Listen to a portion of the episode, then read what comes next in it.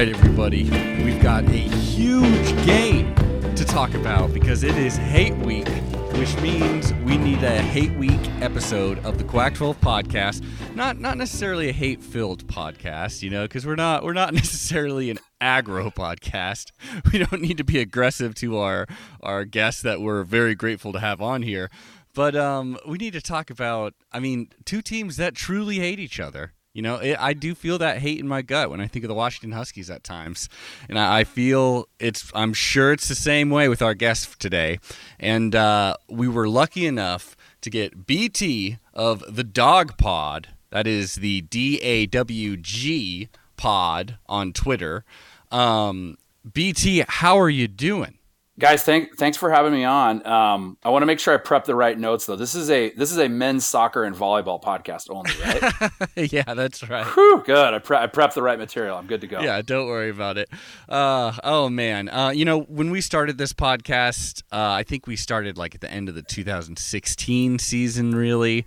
So uh, we had the feelings of just like oh man i'm during that season, just really dreading the upcoming Washington game, feeling like there was very little hope going on. You know, um, starting our uh, freshman QB, true freshman QB, who is kind of a legacy and uh, from the area and stuff like that. Um, and now it kind of feels a little different, but I, I mean, I guess I just right off the bat, I want to know how do you feel about the Oregon Ducks? I mean, uh, uh what are your what's your favorite win over the Ducks? What's one of your least favorite losses against the Ducks?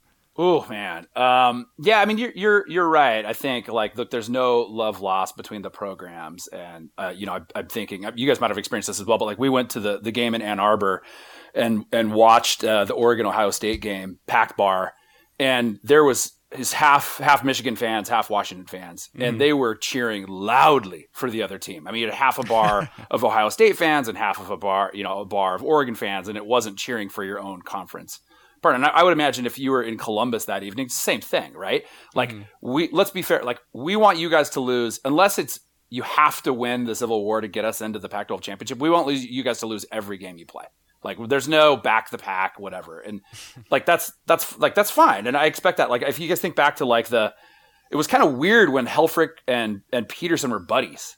Yeah. It felt like it it felt it, it felt kind of weird. Like you know, we're used to back to like the Bellotti, you know, like the Bellotti Lambright days where they outwardly in the press like hated each other and, and you know, were and were being nasty. And like I think that's like all up I'd say from an Oregon Washington perspective, like that's okay what to me is is not okay is like where that translates itself into grown men trolling around Twitter, finding people they don't know, saying a bunch of mean crap they would never say in a bar. Absolutely. Like that to me, it's garbage. Like rather, what I'd rather have is just like anything in life is, hey, what if we both talk about college football and God forbid somebody buys somebody else a beer at the end of the game? You know, that that to me is is that to me is fine. But yeah, you're right. No love lost. I mean, I think to me the most painful one, and I don't think I don't know like why it, it doesn't get talked about as much. But you think back to that 2000 season, in in the 2000 season where like I don't know if if three teams in a division have ever do- been so dominant that year between Oregon, Oregon State, and Washington. Mm-hmm. Um, I think you guys finished with two losses. Oregon State with one. We finished with one loss. The only loss we had that year was to Oregon a one score loss in Eugene. And that's that was a year when we beat Miami at home. Yeah. Uh, we beat a bunch of top teams. We beat or- Oregon State, who was like a seven team at the time, and crushed Purdue uh, behind Drew Brees in the Rose Bowl. And what you know, and finished second. What kept us out of the national championship was one stupid score in Eugene, and that to me, like at the time, I mean, that to me was gut wrenching. Whereas the other, uh, I mean, the you know the the tenth loss in a row in Husky Stadium and the round of twelve when like your fans were were, were cheering ten more years, ten more years, like that. You know was um, well, it was painful inside the stadium. I mean, we sucked so. This is the Willingham. We sucked so bad then. It was like, what's one more loss? Like we it, like so was any one of those painful? I mean, I think the 70-21 win oh. um, oh, oh was, yeah yeah, it was. I mean, that like that to me was the most enjoyable, not only because of the stakes that year of what we were playing for, but you had so much pent up. You know, mm-hmm. a team that had so much pride for so much years and had just been kicked into the dirt under Willingham and Post for, you know, a decade. Um, that I think that win meant more than it, it would have ever meant in another given year. And that was probably um, that was probably my most that was for me that was my favorite one. I get you, and and about you know being that kind of team like in a rivalry. Uh, we talk about this all the time. When you're having a terrible season and the, your rival is having a great season, and you are the one team, or you know, like you beat them and your loss just ruins their great season. That is a special kind of like a just wonderful gut hatred feeling that you get there. And day we're actually uh, we were talking about a loss here um, would be, especially if it was a, a, especially humiliating loss where Washington can dominate defensively or something like that, um, would be one of the worst losses uh, in recent memory. Sh- certainly, uh, in pro in program history, I would say would be. Uh, uh I mean, it'd be one for the books. I'd say that much. Oh, well, sure. I mean, particularly because of what came out last night. Like, you know, you guys, you do what you're supposed to do, and you should finish within the college football playoff and any team that can come in and knock you out, particularly like a team, you know, that, that's coming in where look, we lost to Montana on this same soil to open the oh, season. Yeah. You know, this is a a beat up fan base and I don't, you know, and, and, and, team. And so, yeah, like this is for everything. This is the, this is the Super Bowl, right? I mean, you're, you know, we, we, our best hope is to maybe make a bowl game this year, maybe make a mm-hmm. bowl game but you can knock like you want to quiet the fan base who's really loud right now um, you know calling for heads etc yeah this is your shot you know this is your your chance to do it this weekend but um, you're right how often do you hear from fans who are still uh, like backing Lake? Like, uh, I would just think honestly, uh, that must be kind of yeah. I mean, I don't know. I think you've got there's like I think there's a third of the fans who are saying fire him now that don't really understand what a midseason firing does to a program mm-hmm. recruiting wise outside of some off you know field allegation. You've got a third who kind of like, yeah, fire him, like get into the year, like finish the year. I get it, but this guy's got to go. And there's another third who are like, you know, hey, he deserves another year. Not like, oh, he's our guy, but he deserves another year. And and it, it doesn't really matter. Like I don't, I mm-hmm. kind of laugh at it because it's like Jen Cohen and Ana Mari Cauce are not going to fire him this year outside of outside of some off the field thing happening, if he doesn't win another game, he's still not going to get fired this year. He's back next year, so it doesn't really ma- like.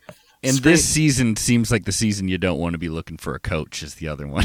No, yeah, it's a t- it, it is. You know, I mean, my my more thought is like, are you you're trying to make the case whether, and you guys probably thought this around the Helfrich time is like, are you if you can't envision a scenario in where this ends well, in which six years from now you're like, oh my gosh, boy, are we glad we kept him, and and what, like as that starts slipping away, then do you want to rip that band-aid off early? Um, mm. you know, or or you know, if you if you don't, then you know, that, I mean, that's kind of where the argument comes in today. But yeah, you've got. I don't think there's a single person who's standing up saying like, "No, you guys have it all wrong. Like, we need to sign him for another four years." It's just like they're in one of those camps. But well, no, I'll tell you this. Um, just like that season in which we fired Helfrich, um, you know, we went four eight that season, and the yep. thing that really did it was losing to our rival, which regular we re- regularly beat. Uh, so uh, who knows? Yeah. Well, not but, all losses are created equally, right? Exactly. And I mean, I, I, I, Mon- I think the Montana loss is worth like three or four mm, losses. Yeah. You know, if you if you trade that with the, you know, I don't know, like let's say you trade that and the UCLA loss or something. I, I don't know. Let's say we, you know, or excuse me, the Cal win. Let's say we beat Cal and lose, or, and we beat Montana, lose to Cal. This is a different narrative right now. But we are where we are, you know. And uh, so I, I, believe that's enough table setting here. Yeah. Because we've got our man Hythloday here who's been watching a lot of film on these Huskies lately, and he has some questions specifically for the roster. So, uh, Hythloday, where, where would you like to start? Well, we usually start with the quarterback. Um, you know, like Adam said, I, have got every one of uh, Washington's games charted uh, at this point, and and just you know, looking at their success rates at, at you know, passing offense, rushing offense, passing defense, rushing defense. You know, it it, it seems to me you add up all where all the strengths and weaknesses are, and the way that Washington wins this game, if they win, is that Dylan Morris plays the game of his life. Uh, you know, it, it just seems like that's the way. You know, that's how they lever them themselves out of trouble. Is that Dylan Morris, you know, hits a few deep passes. Um, that's how I uh, uh, see Washington shot at this game. Uh, do you disagree with that, BT? Yeah, I don't. I don't know if he has to have the game of his life, and I don't know if he has like the deep, deep ball in him. Um, I think there's other factors that you have that like this game could be mid to low 40s and sideways rain, and and I think Washington likes an ugly game um, more this week. There, I think there's things like that that could happen. Um, I think he he has to play a mistake free game, and he mm-hmm. hasn't had much of that um, for sure. But I don't think I don't think he has to be the hero uh, for them to win this game. But if he if he doesn't play mistake free football, and, and not only like the picks, but just missing wide open receivers, sure. um, yeah, that we don't have a shot. Uh, well, the reason that I say that, just restricting ourselves to the offense, is that, you know, while Washington's uh, offense has a pretty decent success rate, like it's about 57% that they get enough yards, you know, given the down and distance when they're running the ball, um, their explosive or chunk, you know, rushing rate is terrible, right? It's like oh, yeah, 8, yeah. 8% of all rushes go 10 plus yards. Um, I, I don't see Washington running their way out of this game. Um, I I could see a, a, win for Washington, uh, like a defense, like if Oregon screws up its offensive strategy and throws the ball a lot against Gordon and McDuffie and gets picked off mm-hmm. like four times, which is not outside the realm of possibility. Like I don't exclude the possibility that Joe Moorhead just outsmarts himself and does that. And, um, and, it should be noted that Oregon has made a lot of mediocre teams look like I mean very close competitively throughout a lot. I mean, it, it, wouldn't even be a mediocre defense, you know, passing no, defense. Like yeah, it's a no. good passing defense. You know, the yeah. question just whether or not Oregon plays into it or or runs away from it. I think they'll be smart enough to run away from it, especially if the weather conditions, as you say, BT, you know, are are more favorable running the ball. Like I, I, think if the game goes as you say that it's a, a, you know one team tries to run the ball and the other team tries to run the ball and that's all that happens, then Oregon runs away with the game. Mm-hmm. No pun intended, because Oregon's rushing offense versus Washington's passing or excuse me rushing defense is a strength on weakness, and I think that you know Washington's rushing uh, uh, offense on Oregon's rushing defense is kind of a week on week, and I think you know that that on balance favors Oregon. And so therefore I think the only way out of it is Dylan Morris hitting some passes. You know, that's how I solved that puzzle. You, you suggested that there are other ways for Washington to win the game. Um, like what? Yeah, I, I, mean, I think you're right. I think if you're talking like likely scenarios, I, I don't think the likely scenario is him all of a sudden having a deep, accurate downfield ball um, particularly like with the conditions that it are. I think if you have like a multiple turnover, you have to believe a couple things. Like, are there multiple turnover games, uh, w- which the team is is successful for? And then do you b- have to believe like you have to take a leap of faith, a leap of faith that what we saw last week against Stanford um, was an actual like imp- significant improvement in real run defense and a significant improvement in like the type of things that we're doing on the offense and the offensive line and like new things that we saw with like pulling the weak side guard and mm-hmm. stuff that was actually working for seven eight yards and chunk plays you have to believe that that wasn't because Stanford is like so weak against the run and isn't a good team, you know. well, but if you if if you like you so like if if you have to believe that narrative versus just to say yeah, they were able to do it because like Stanford is 10th against the run, etc. Like they haven't figured out their offense. Um, you know, so I, I don't know. I mean, if that, like, if you believe that this team is coming together at the right time and that wasn't an anomaly, maybe mm. that's maybe that's a scenario but i just um, I, i'm referring back to like the arizona game where like you know oh, washington God. looked dead in the water until yeah. dylan morris hit a couple of passes and i mean i sort of think a that oregon's mm-hmm. strategy mm-hmm. will be similar to arizona's strategy in that game and b that oregon is probably a little better of a team than arizona is um, i think so I was just sorry, I see it playing out. Let's talk about the offensive line. Um, yeah. This is really interesting to me. Um, I was not in the chorus of people who was calling uh, Washington's offensive line in the the off season, you know, the best in the Pac-12. I, I think I, I, you know, I was sort of out ahead of a lot of folks uh, calling. I, I, you know, didn't think much of Scott Huff as a developer. I, in fact, put up a, a tweet with a bunch of videos of of Washington's offensive line, you know, displaying some short setting problems. Um, uh, what have you thought about the offensive line, um, both to start the year and also like there's been a lot of rotations. I think some forced by injury. I think some trying to find uh, better options. Uh, what's going on with the offensive line, in your opinion, BT? Yeah, I was definitely drinking the Kool Aid, uh, like a lot of people were. You know, thinking, I get it. Yeah, I mean, just from you looked at like a team that w- what they were returning and I, maybe the sample set last year in the four games that we played, um, you know, was just an, a, a big vat of Kool Aid. You know, where we're like, shoot, three and one, and we could have won that Stanford game, and they looked pretty good. You know, they look mm-hmm. good against teams that give us trouble, and so, you know, you thought, wow, give it that same year, we're not losing anybody, and and, and individually, you looked at boy, these guys sure looked the part.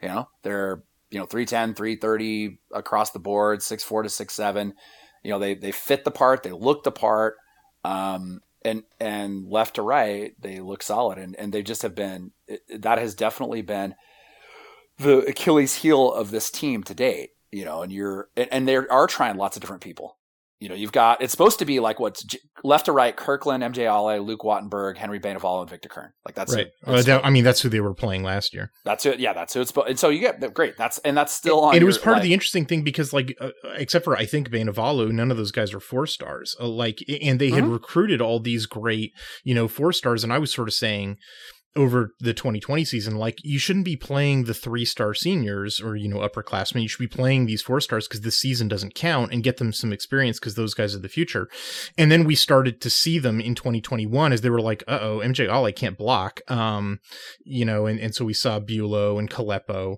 Yep. um kirkland i think has been out uh the the guard come yeah, he, he was out tackle. last week yep yeah and, and so they were playing uh number 55 um troy Fautanu. Uh, yep. yeah right and um, and then they've also been rotating uh, at right tackle Curne and uh, Matteo uh, Mele of all people, who was the you know the center, uh, backup center in 2019, yeah. which I thought was sort of a weird move.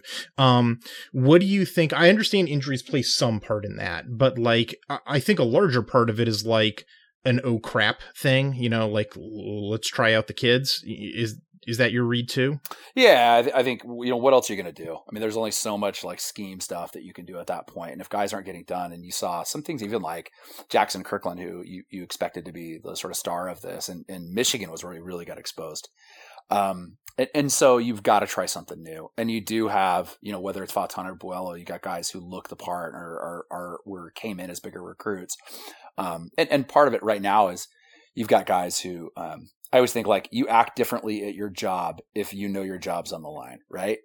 All of us do, whatever our day job mm-hmm. is, and so are these guys right now. Every at least like particularly like on the OC side or anyone on the offensive side of the ball, and even like our DC, yeah. like you're you're coaching all of you are coaching for your job, and so you're willing to try you're willing to try new things.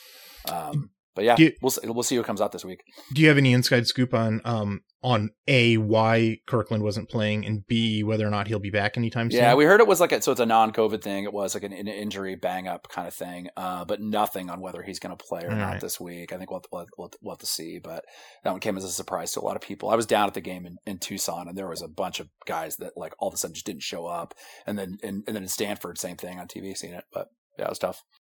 Um, yeah, I mean, all things considered, I, think that he is probably Washington's best offensive lineman. Um, although, and I promise I'm not trying to be a, a jerk Duck fan here.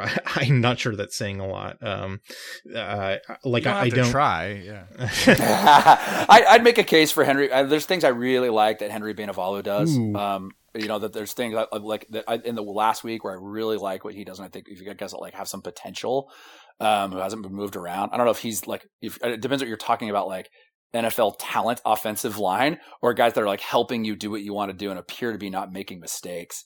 I mean, I, I mean, I, I, grade everybody when I'm tallying them, and, and Bainevalu is the guy who grades out worst on my tally sheet. So I, I was that right? I, am afraid yeah. I can't agree with you that, on that one, but um, but uh, I guess where I was going with this is that like, uh, even though like I said, I think that Kirkland is probably their best offensive lineman. I don't really think that the picture changes much whether he plays or not. Do you?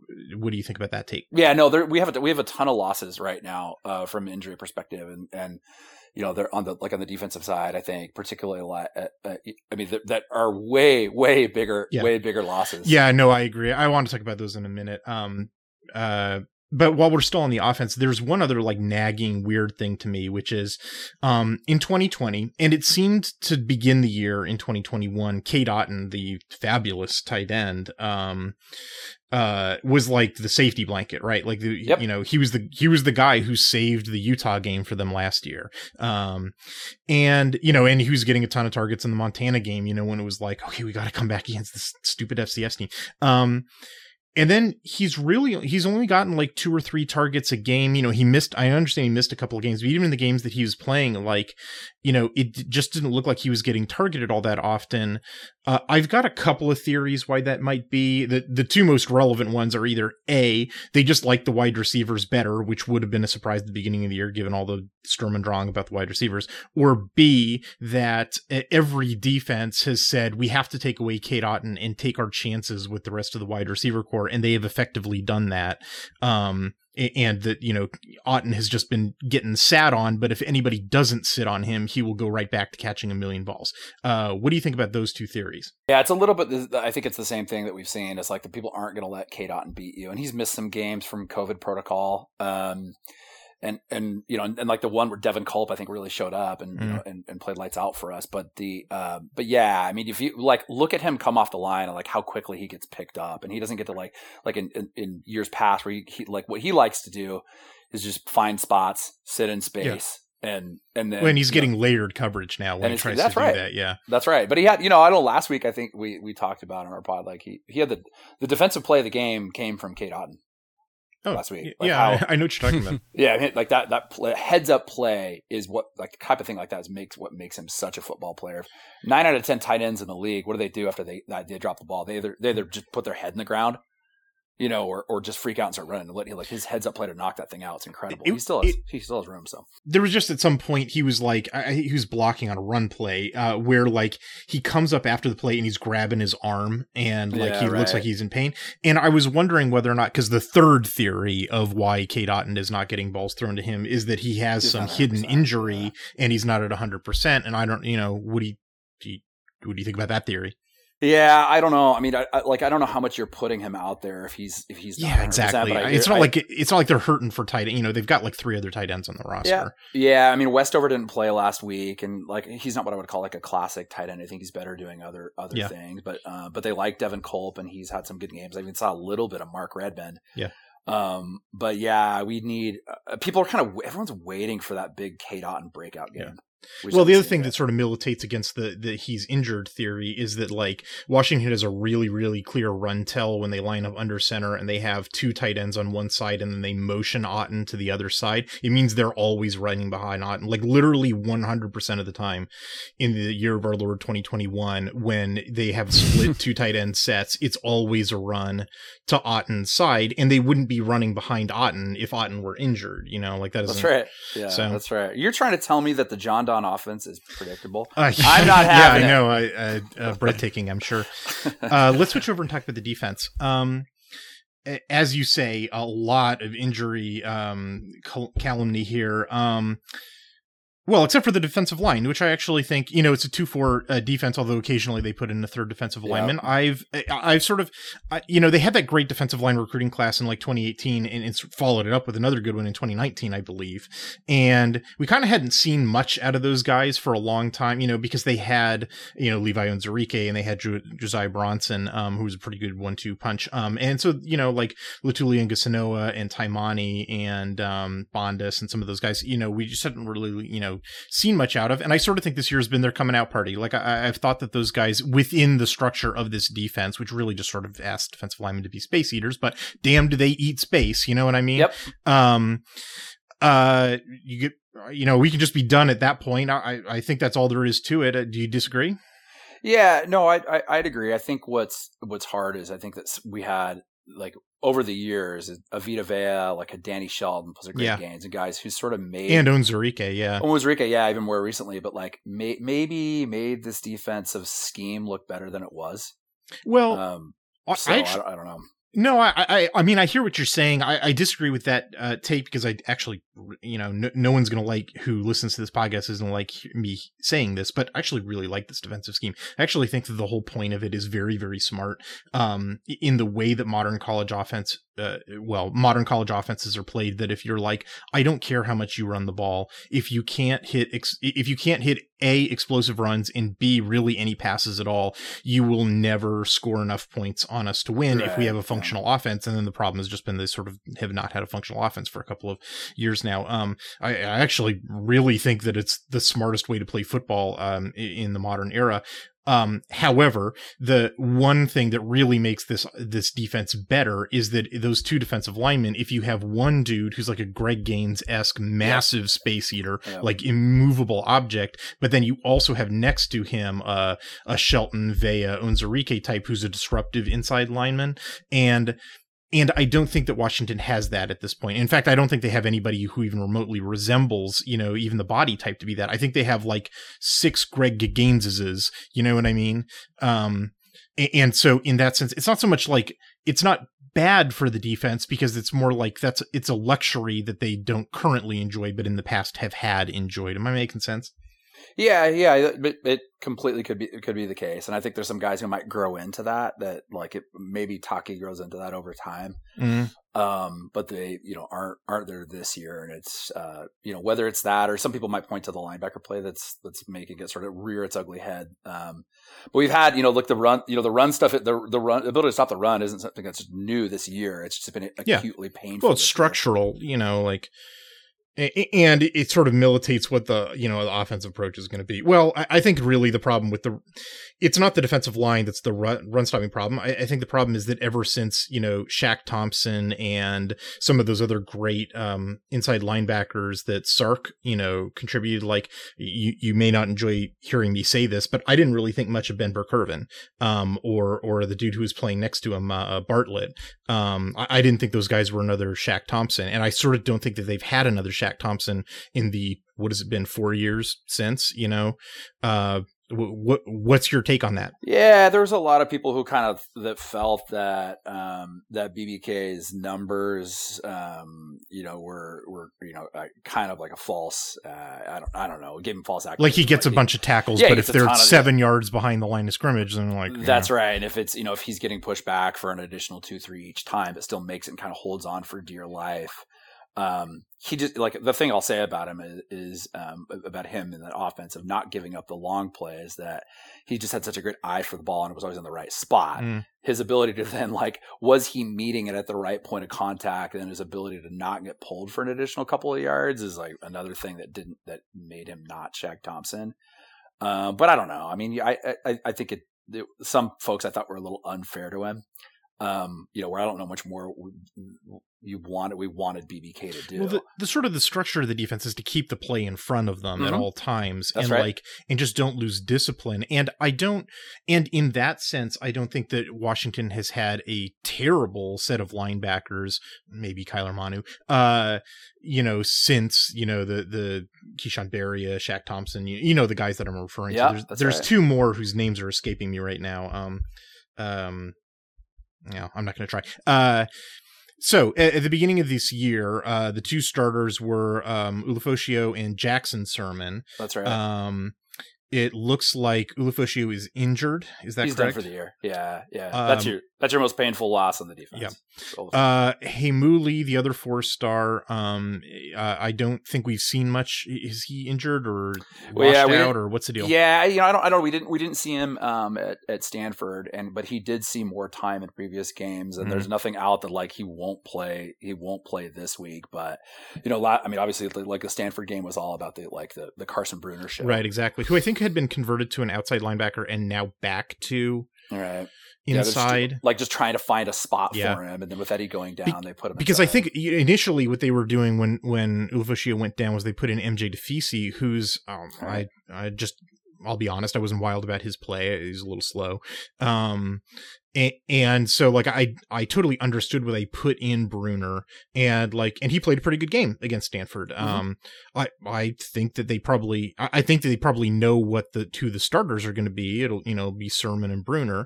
Mm-hmm. Um and the only question is going to be you know was that a one off you know because you know anybody can have one game. I'm, I'm, not trying to like take the piss out of him or anything. I mean, you know just like you know what I'm talking about. Like it could be that was just a one game performance deal. Um, but I well, think the same thing we talked about earlier. Like, is that is it, like that narrative is something you have to believe? Like, was that is yeah. was this his? And we've had you've seen this happen. I'm sure with Oregon as well. Like you have guys that you think are like, yeah, they're coming along. Let's see what happens to them. And they have an explosive game, and all yeah. of a sudden they're the starter, and that's it.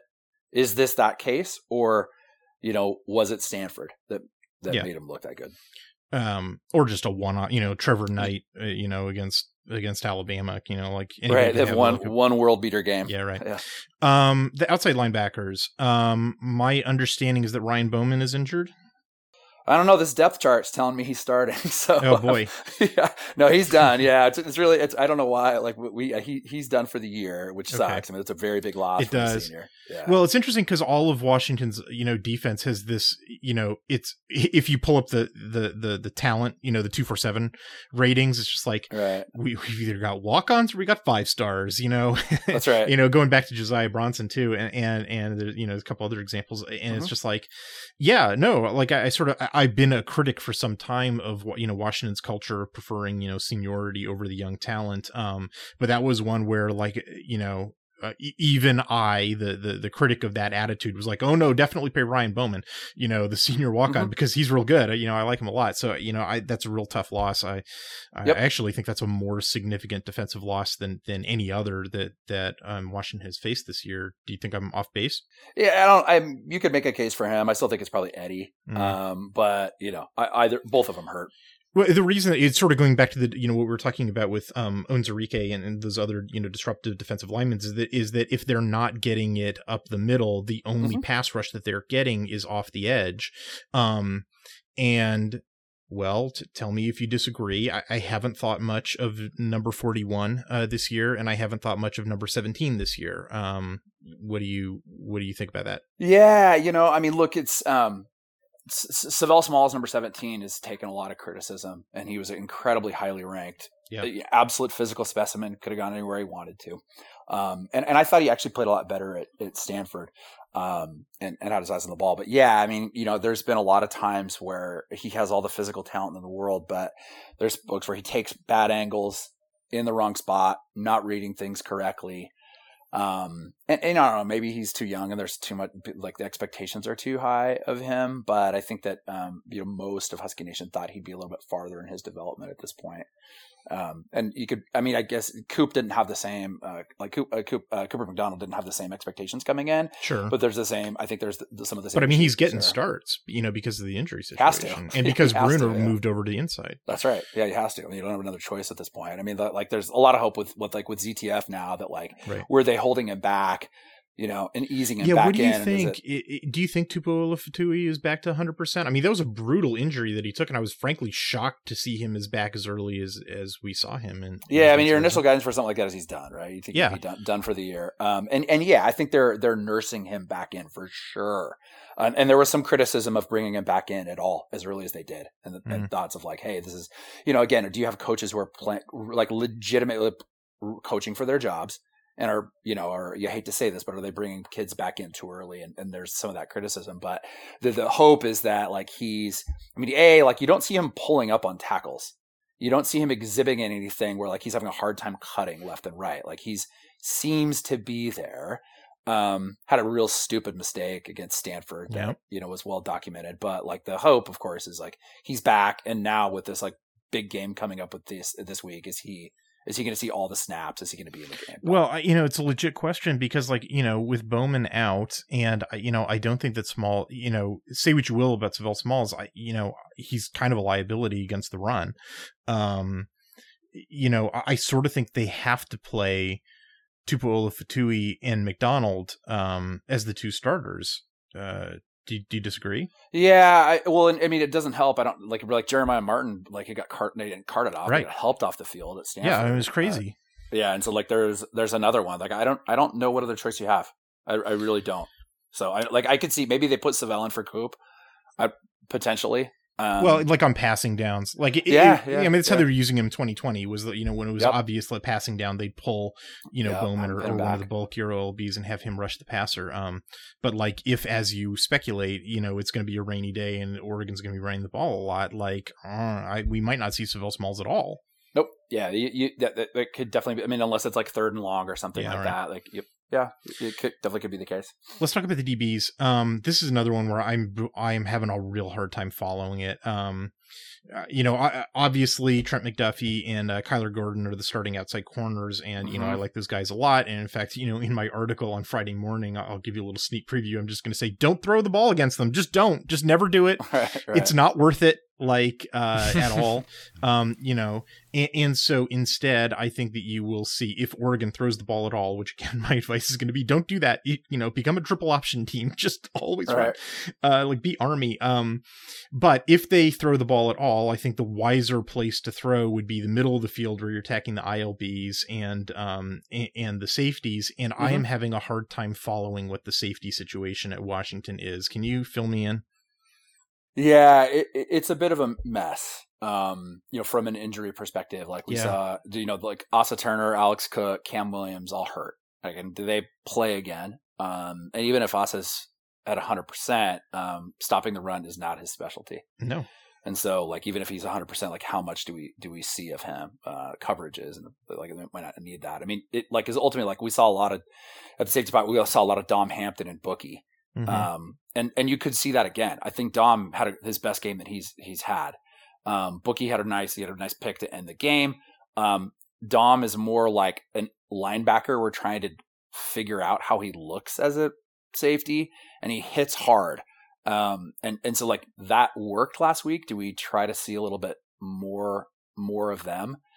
Um, it isn't what we brought them in to play, and it's guys shifting around. But like, assuming do they stay with like, hey, let's just stick with what worked last week, or do those injuries continue and like Cam Williams isn't back, Alex Cook isn't back, we don't have Asa Turner available? Like that might be easy.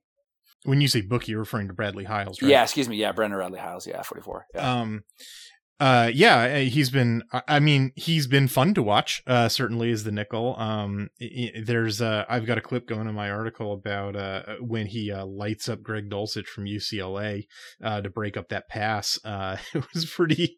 that was a pretty amazing hit. Uh, came came close to a targeting foul, which would have been you know repeating history for that guy. But like, oh yeah, damn, that guy can hit. Um, you know, I, I got no you know questions there, but like yeah, no, just the other two positions. You know, because Washington likes to play that sky high safety position, who like I can't even see on the broadcasts on about half of the plays. Ugh, like I don't even know which human being it is. You know. All right. Um. But yeah, so, we've gotten bur- we've gotten bur- we got burned on that. La- I mean, last week with the center. Yeah. Um. You know, they like particularly when they when they go to that kind of soft man, they would pull the, like Yurosek. We made Yurosek look like an all star because there's this giant 15 yard gap between like this sort yeah. of deep soft zone. well, I mean, yeah, that's the classic vulnerability in cover three is you know the deep hole. Like, yeah, you know, I, I, expect that if Oregon throws the ball at all, it'll be there. I, am not sure it'll be the tight end. It's not exactly the way that Oregon mm-hmm. likes to throw it, right, but like, but somebody, you know, mm-hmm. like you know, maybe like a, a, you know a mesh sit, you know, the, the, where you know the over routes going into yep. the hole. Like, uh, yeah, I, I, could see that happening a lot. Um, so uh, if if I the if I forced you to guess who the five starting DBs would be, I suppose you're going to tell me it's going to be Gordon McDuffie, Radley Hiles, and then. Oh my god! Uh, I I don't know if they've seen enough from Mishael Powell. Number twenty three, you you're talking about? Yeah, yeah. Like, have they have they seen enough where he's he's getting starter level snaps, whether he's out there in the first snap or not? But I, I, like, have they seen enough, and is that all that they have? Where it's you know it's Bookie, Dom Hampton, Kyler, Mishael Powell, and Trent McDuffie. Like they see enough with him, and like all indications are they're so pleased with Mishael Powell, like that he's going to be the guy. Wow, that's uh, mm. I mean, I don't think that he was on the roster last year, right? Nope. No, yeah, he's not. I mean, this is this is a walk on, but like look around of, you know, we had Cam Fab, uh, Cameron Fabiculanan earlier, mm-hmm. who's had some good had some good moments, had some bad moments. Um, is you know potentially injured. Um, you've got like is Cam Williams out? If not, like expect to see him. If Cameron Williams can play, like expect that to be your guy. That'd be fun against Oregon, huh? Yeah, sure. Yeah, yeah, absolutely. And and and then also Turner, same thing of like mm-hmm.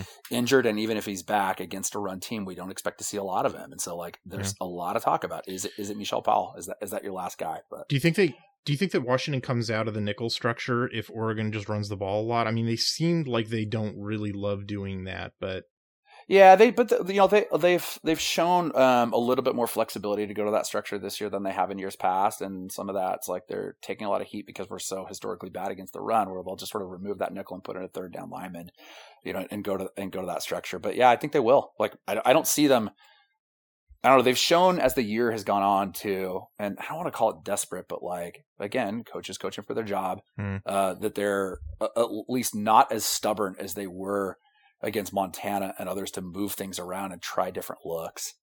Um, but then you then you've got like who's healthy, who's healthy actually Right. move into that spot. So Yeah, I mean, good question. I mean, I, I think they've got more functional defensive linemen at this point than Mhm. they have functional defensive backs, which is like a kind of crazy thing to say about Washington. Um, but Mhm. like, quite and, and given and, and given what we sort of think this game is going to look like, where Oregon's running the ball a lot, like it probably makes sense to go to a you know a three down front. But then the question is, you know, they're probably not going to sacrifice the sky high safety because that's like the identity of this defense, right? right. And so it's like, you know, boy, you want to talk about a hole in the middle of the field. You know, if you're playing one sky high safety and you've removed a, a safety to to you know get a third defensive lineman, you get your blocks set up right, and you could run for 16 you know yards. You know, uh, and kind of the way that Oregon's been running, I, I kind of see a few of those in the future. Um, Mhm. it, it it'll be interesting to see what choices they make about you know a three four versus a two four five structure. Um, I kind of don't think we're going to see that dime package very much. right, right, yeah, I th- yeah. I think I think I think that's fair. I think it'll be like sparing if, if at all. But, I, I don't think they have six healthy No, defensive six healthy backs. defensive is sort of yeah, I mean, yeah, guys that are moving around calling it different things, but I think you're, I think you're right. I mean, do you feel like? So I mean, let me ask you, like, do you feel like how big is this drop? And I know they're different backs, but like to go from a Verdell, like down to a Travis Dye, like how obviously like Oh, maybe Travis Dye is the greatest. you don't think so? No, It's, I it's mean, been there's surprising because you would think, like looking at Dye, that uh, he would be. I I don't know that he would go down a little easier than he has lately, but I mean, lately he's been really carving. I mean, granted, you know the Pac-12 defense he's been going against, but he's been he's been really picking it up lately, Yeah, A- no. and he's been kind of doing the same amount of carries. It kind of seems like as he I, would have said from 2018, I think the Travis Dye is the better back than CJ Verdell, and just the Mm. problem was, you know, Verdell could take a hit and not go down immediately, and Dye couldn't. But then that has sort of changed. Um, you know, Verdell reminds me a lot of Sean McGrew, um, in that sort of, you know, he he doesn't look like he would be as hard to bring down as he is. You know what I mean?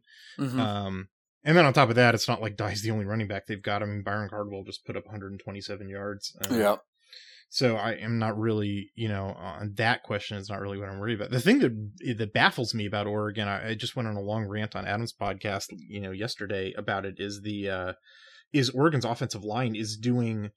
If I saw any other team do this, I would be shooting up a big red flag about like, oh no, your offensive line is screwed. But Oregon is making it work where they're playing a different offensive line configuration, not just every game, but every drive.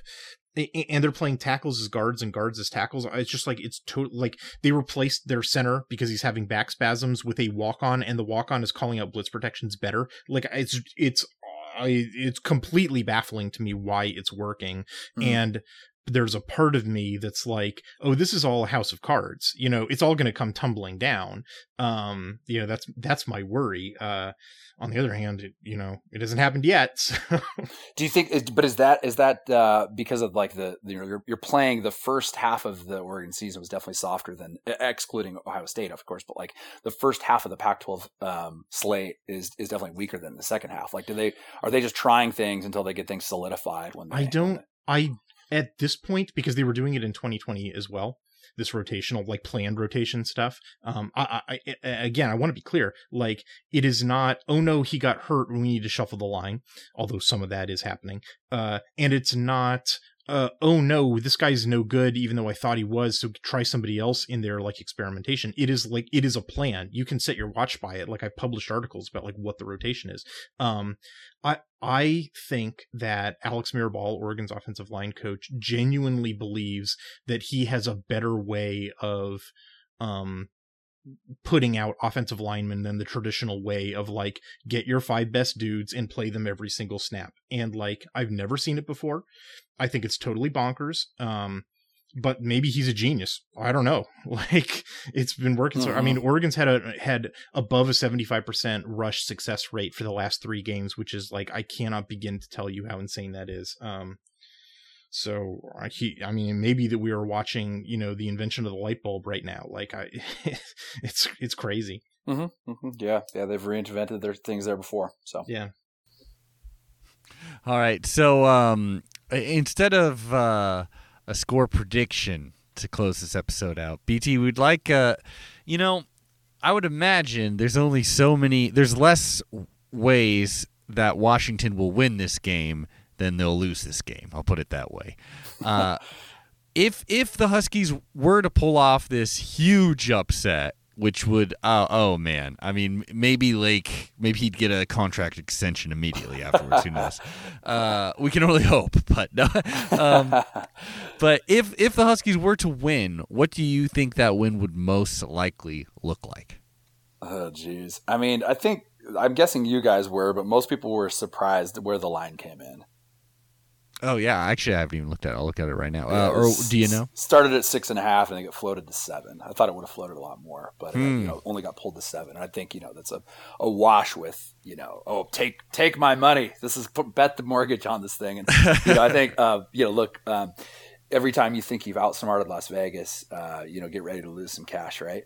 And yep. I think anytime you know they're right more than they're wrong, and so like mm-hmm. odds that this game is within a score, I'll I'll bet on Vegas you know that this is that some they know something people don't this is within this is within a score even though you look at you know two teams who you know one is uh, you know number four in the country you know mm-hmm. uh, going you know on, on its has its path set out to go to the CFP and and one is you know when do we fire this coach? It's four and four. We lost to Montana. We lost to Oregon State for the first time in 10 years like it goes on and on and on. So two call it two programs going in different directions if you want but somebody knows something we don't. I think like the scenario that Hythloday uh, laid out, I'm not going to say is wrong. Like, does does Demo have a uh, the greatest game ever in his pocket? Can he at least stop regressing with, with a stop the sophomore regression?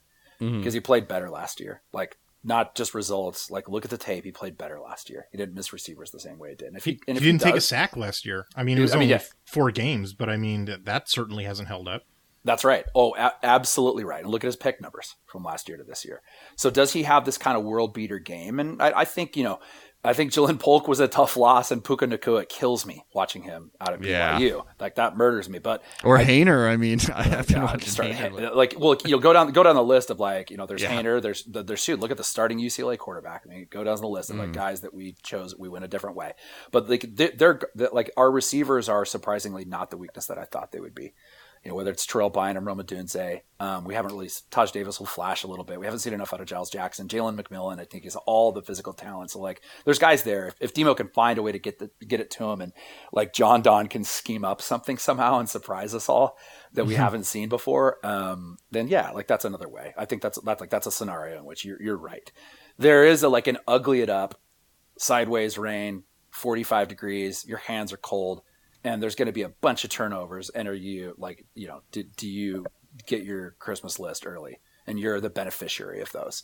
Um, and, and can't like can you cause those turn turnovers? Um, and there's things that like worry me a little bit about our i say not you're, you're asking me to uh, figure out the ways will win. But like, there's things that worry me about, like the way Cam Davis runs so recklessly and doesn't, you know, and, mm-hmm. and is re- and is prone to giving up the ball. Where are we on the and how many interceptions we've thrown? Are we on the losing end of that? Do you think he's over that? Like, I understood why they pulled that guy early, but I genuinely believe he's the best back that Washington has, and they should have just been playing him from the get go and just forgiven the fungal fumbles. He has the most. He has the most talent, but like if you look at the Stanford game and look at like the point of contact and where the ball is and how many hands are on it and there's mm. things where it's like kind of you know he's kind of running it not even like not only is it one hand but it's not even against his body. Mm. and that's that stuff that like listen to you know keith Bhonapha kills him. You know how much he, he harps on that of like fall down for the extra yard stop. And there's that thing where i hope he's gotten over it but there's he wants to make that play so bad. Um, but you know so there like there is the like crappy weather lot of turnover game um, where like ball possession or like that's a scenario. And the only other one is like if you look at last week and you think, boy, I think the way that Colorado was able to advance the ball in Oregon's defense surprised a lot of people, even though it was a like blowout score wise, right? Mm-hmm. Like if you look at that and go, hey, hey, did we see something there? Did we see something, or was yeah. it like a game that was out of hand and it was an aberration? Well, I mean, um, it was a it was a one score game. Um, you know, uh, going into the fourth quarter, That's I right. believe. Against I mean, Arizona. I published my article about that yesterday morning, and basically what I came to is like you have to hit explosive passing plays, which is you know why I let off That's with my question yeah. about yeah. you know the two drives in which they score prior to garbage time. Both of them are the, they're the only drives in which they hit some explosive passing plays, and it's why I said Dylan Morris has got to play that game is my prediction. Yeah, so could like could it be that? And you know, if you take if you believe that, you know, the the what's the like the cheap the cheap analysis is you go, oh, well, we beat Stanford and they didn't. Like, okay, yeah, well, yeah, there you it's very tired.